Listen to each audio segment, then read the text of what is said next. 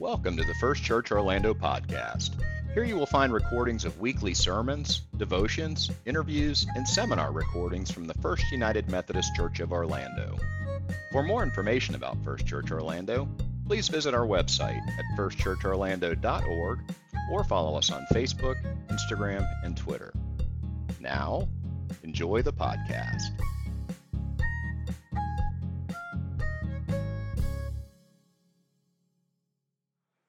Our theme for the month of September is work as worship, how everything we do in our lives can be an expression of worship, an act of worship to God. So today's scripture reading comes from Genesis chapter two, part of the creation story. Uh, beginning with verse four.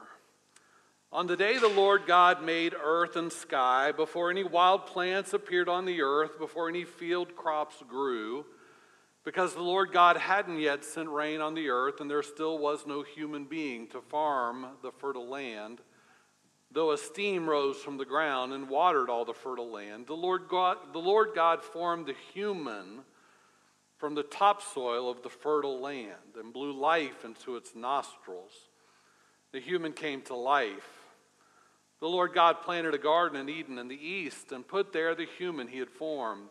In the fertile land, the Lord God grew every beautiful tree with edible fruit, and also grew the tree of life in the middle of the garden, and the tree of the knowledge of good and evil. A river flows from Eden to water the garden, and from there it divides into four headwaters. The name of the first river is the Pishon. It flows around the entire land of Havilah, where there is gold. That land's gold is pure, and the land also has sweet-smelling resins and gemstones. The name of the second river is the Gihon. It flows around the entire land of Cush. The name of the third river is the Tigris, flowing east of Assyria, and the name of the fourth river is the Euphrates. The Lord God took the human, settled him in the Garden of Eden to farm it and to take care of it. The Lord God commanded the human, eat your fill from all the garden's trees, but don't eat from the tree of the knowledge of good and evil, because on the day you eat from it, you will die. Then the Lord God said, it's not good that the human is alone. I will make a helper that is perfect for him.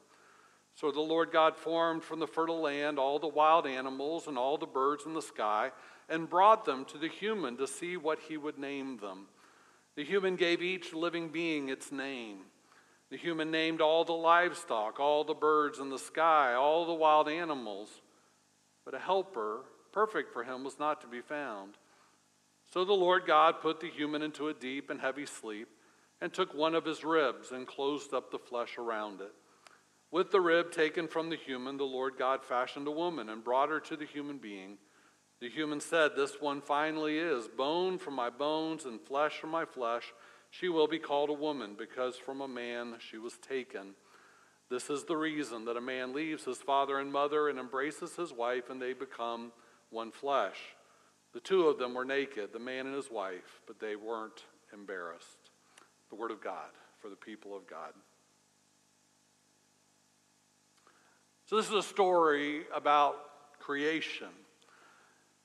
If we as Christians believe, claim that our God is the creator God, that our God created everything that exists, all things that we see and all things that we can't see, from the tiniest microscopic single-cell organisms that can only be seen through a high-powered microscope to the, to the greatest of things, supermassive galaxies that stretch thousands of light miles across that we can only see through superpowered telescopes, and everything in between. If God made all of that, is it a stretch to say that one that God is one heck of a magnificent artist?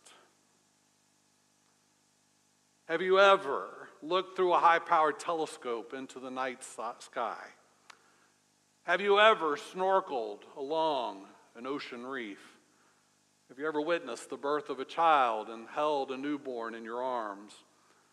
Have you ever listened to the melodious sound of a, of a songbird? Have you ever observed the flight of a, a bumblebee or a hummingbird? Have you ever watched dolphins play in the surf and wish you could go out and join them? Have you ever stood on a mountaintop for a sunrise or a sunset? Have you ever smelled the intoxicating fragrance of a magnolia blossom? Have you ever savored the sweetness of pure, raw honey? Have you ever watched a butterfly emerge from its cocoon? Have you ever felt the rhythm of waves slapping the shore? Has, has anything ever in creation, in nature, taken your breath away? Have you ever seen something in the created world and just have to pause and say, somehow in your own words, "Good job, God. Job well done"?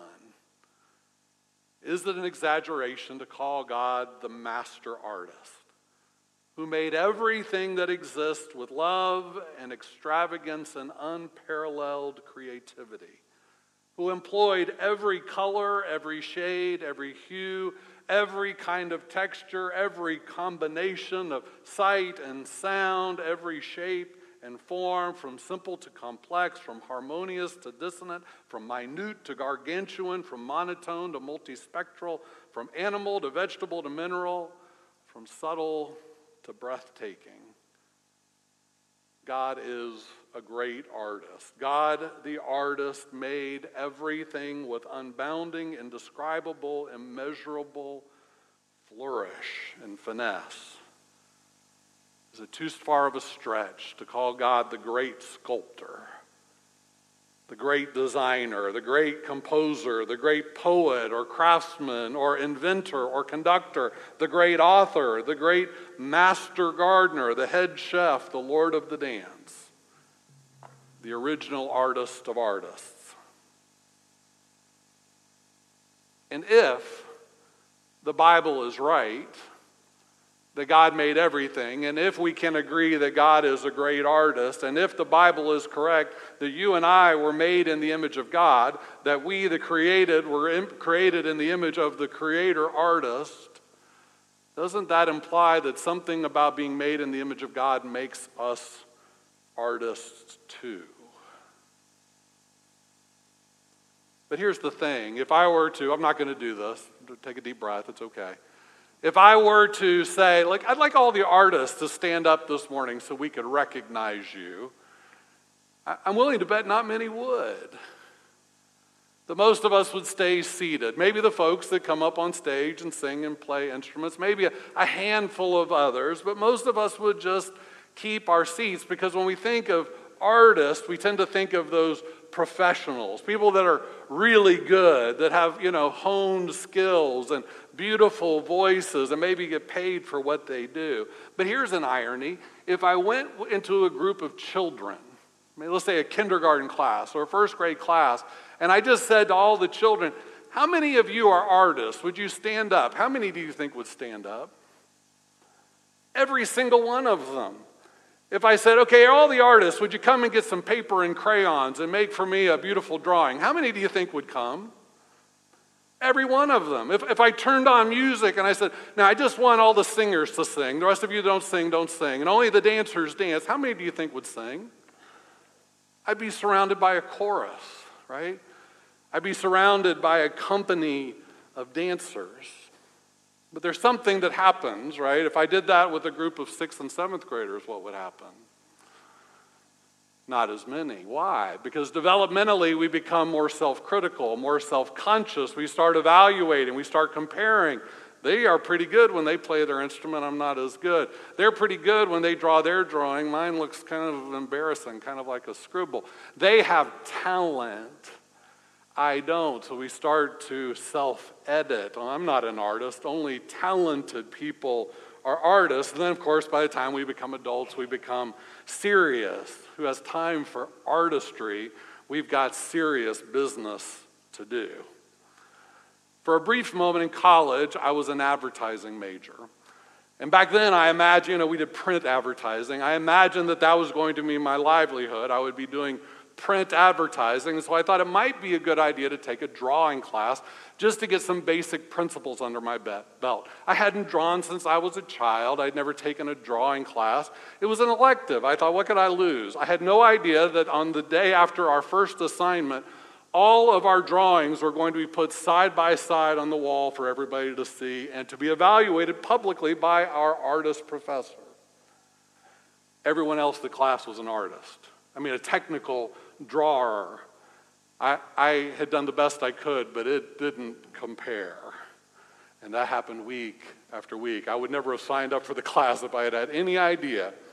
Now, I passed the class with a decent grade. I got through it with only a mild amount of humiliation. But I'm no better of a drawer today. I know a few technical skills, but I don't draw, at least not in the technical sense of the word. I scribble, I doodle, right?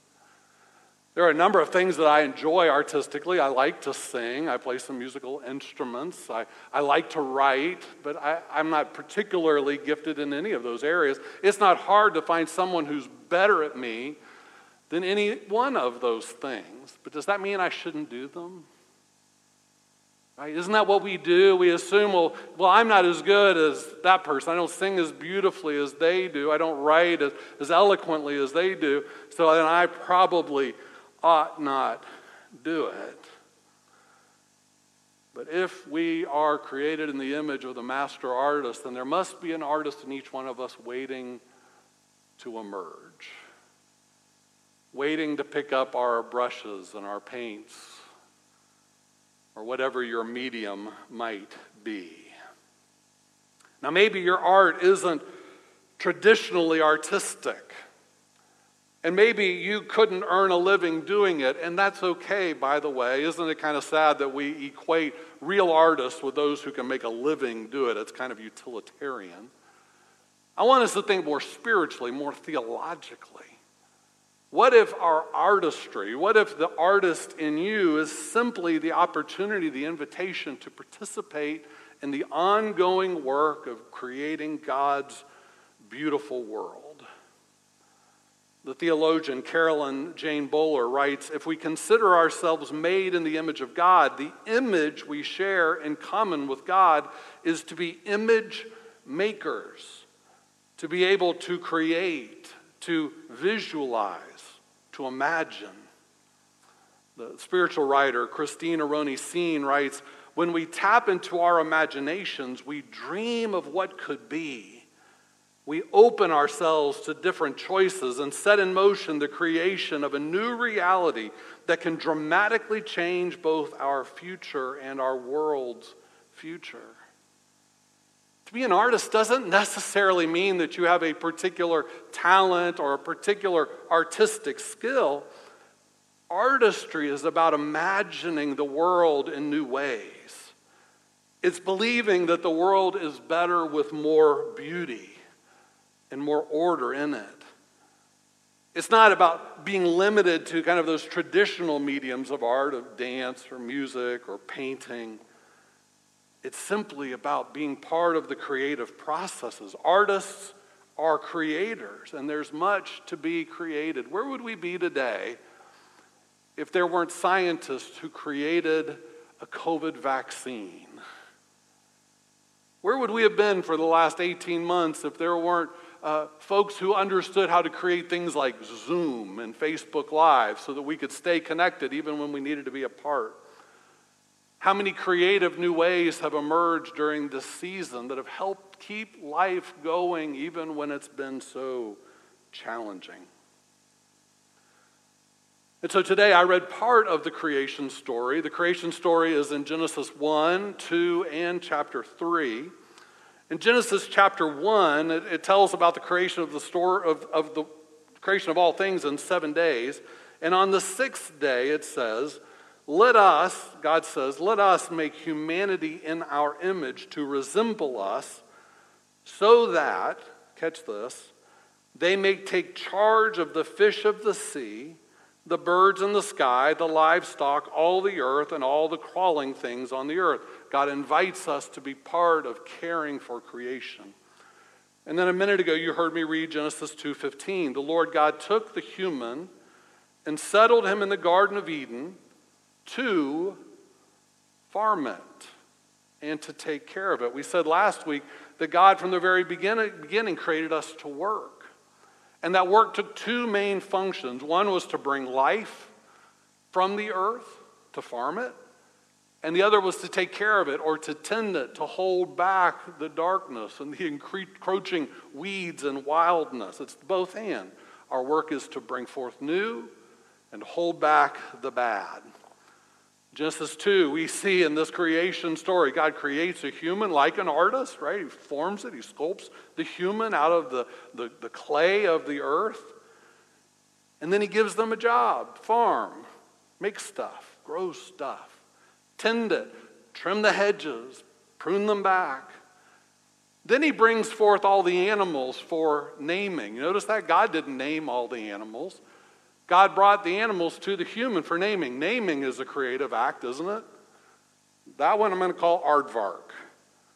Duck-billed platypus, right? Hippopotamus, anaconda, tarantula, slug, iguana, sloth.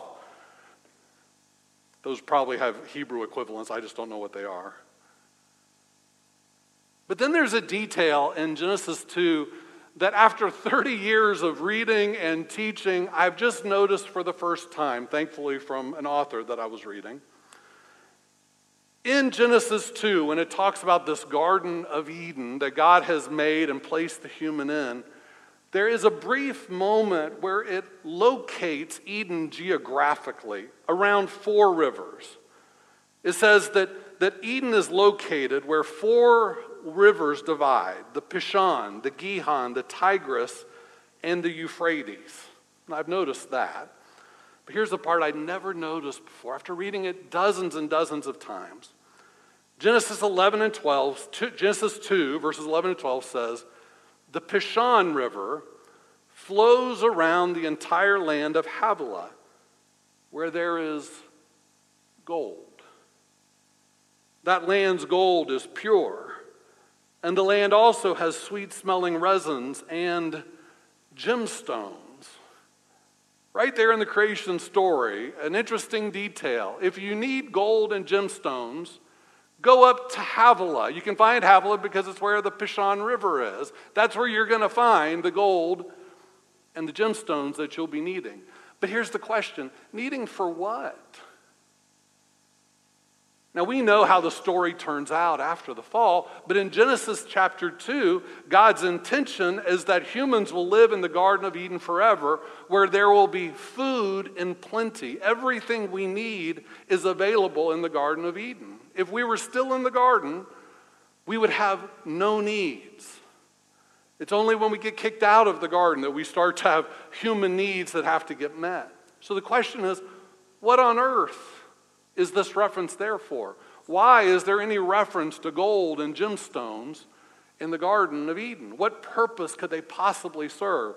Now you might say, well, those are important commodities. They're going to be needed later because they have value, and so we can trade. You know, I'll trade you bananas for so much gold, and you'll trade me a sheep for so many gemstones. Not necessary in the creation story. In fact, if we want to get real practical, if we're going to say that God is pointing out stuff you'll need, why didn't God point out this is where you go for the ore to make gardening tools because that was their job? Or here's where you go get the best wood to build a house because you're going to be living forever, so you might want to build a nice place to live in. Or here's where you grow the really good tomatoes, right? I mean, it's not practical. There's no practicality here at all. Why is there a mention of gold and gemstones if God isn't speaking to artists? And here's an interesting little tidbit. If you go to the end of the Bible, the book of Revelation, it says that there is a city that comes down from heaven. By the way, it's the new Eden. And the streets are paved with what? Gold. And what are the walls made of? What are the gates made of? Gemstones. Perhaps this is an invitation to God's artist made in God's own image to get busy and do the work of building a beautiful heavenly world. Saint Francis once said, "He who works with his hands is a laborer.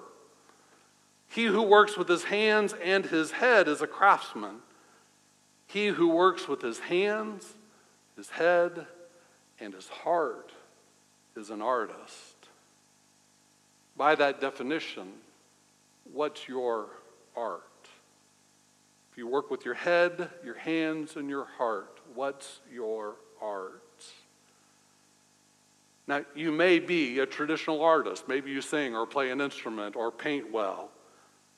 Or maybe your art is making a delicious meal that you enjoy and share with others. Maybe your art is a well-manicured garden that produces food to eat.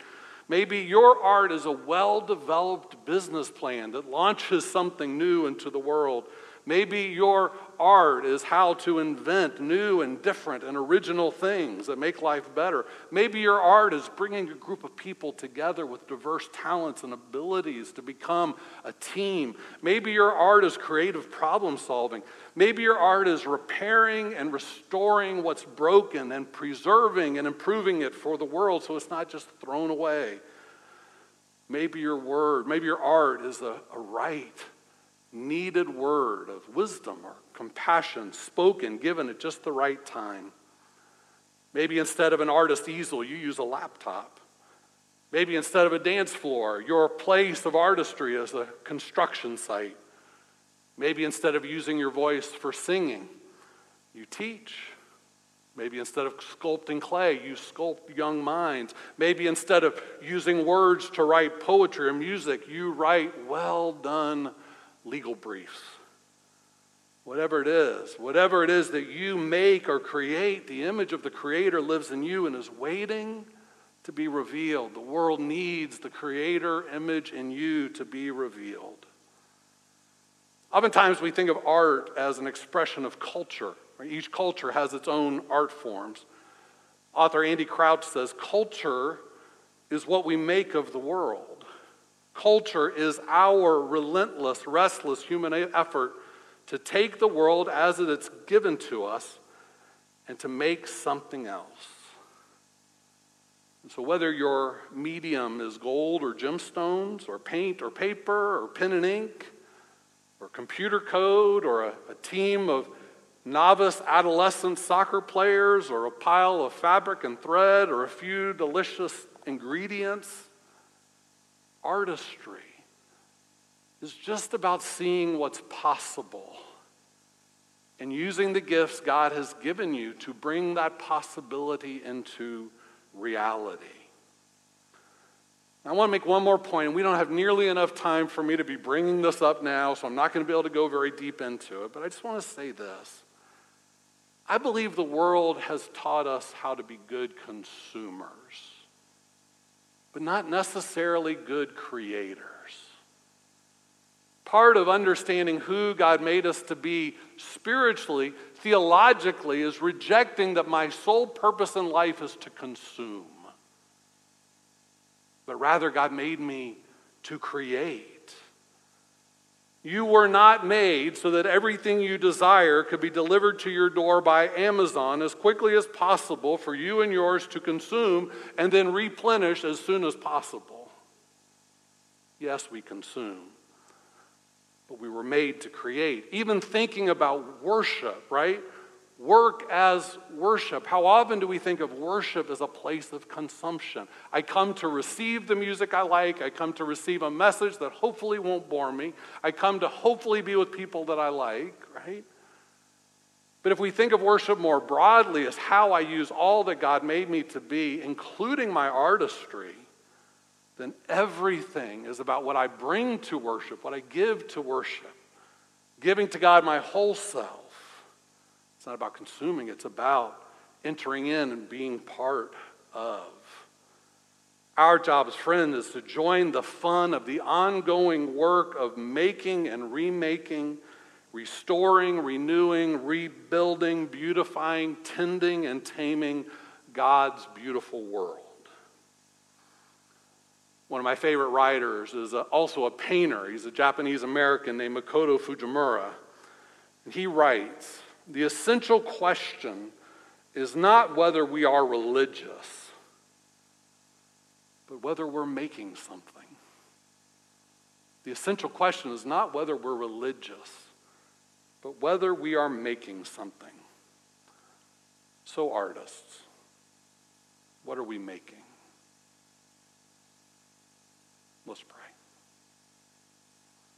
And so God, for the many, many artists that we're surrounded by, for the beauty they bring into our lives, we are thankful.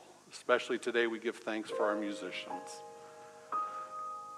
But Lord, I pray this morning that you stir up gifts of artistry in each one of us, that you would reveal to each one of us how we are image bearers and image makers.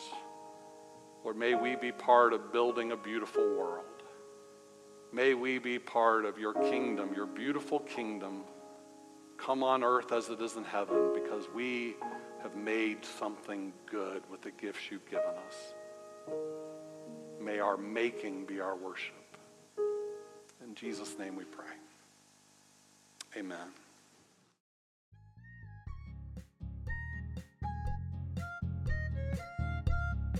We hope you enjoyed the podcast and that you will listen again in the future. If you enjoyed today's message, we hope you'll subscribe to our podcast on your favorite platform and share it with others on social media.